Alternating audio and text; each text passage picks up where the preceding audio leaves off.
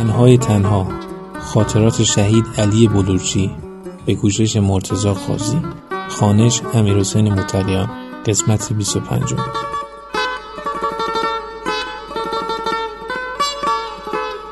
علی خیلی دوست نداشت که باندی و گروهی بره جبهه. بچه های مفید معمولا 7 نفری با هم می‌رفتن و مصر بودن که توی گردان باشن.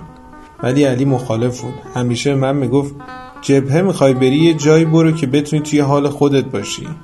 رفقات نیان هی وقت تو بگیرن. به خاطر رفقات بخوای از چیزای صرف نظر کنی مثل نماز نتونی بخونی یا برنامه عبادی داشته باشی.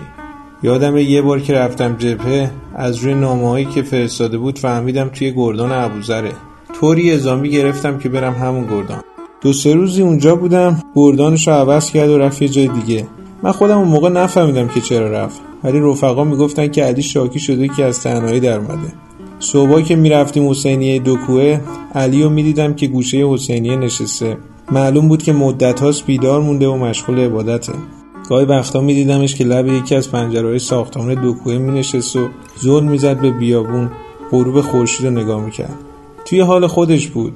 زیر لب زمزمه می‌کرد. بیشتر نوعی امام حسین رو میخون چون شبا زیاد بیدار میمون به بهانه های مختلف از نرمش صبحگاهی فرار می‌کرد. مراسم صبحگاه رسمی بود و همه باید شرکت می‌کردن. هر گردان از ساختمون خودش میومد پایین و جلوی ساختمون خودش جمع بشه نظم می‌گرفت و نیمه دو می‌رفت سمت میدون صبحگاه. میدون صبحگاه اندازه زمین فوتبال بود.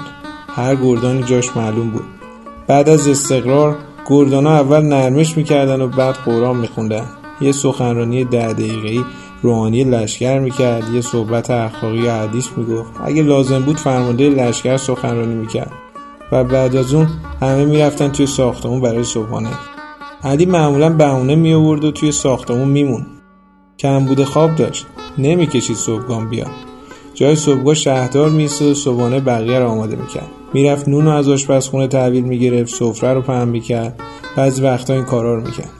من خودم بهش اعتراض می‌کردم می‌گفتم بعد خوب این کار چرا توی صبحگاه نمیایی ولی زیر بار نمی‌رفت. من که رفتم پیشه سه چهار روز موند اونجا بعد رفت گردان تفریبی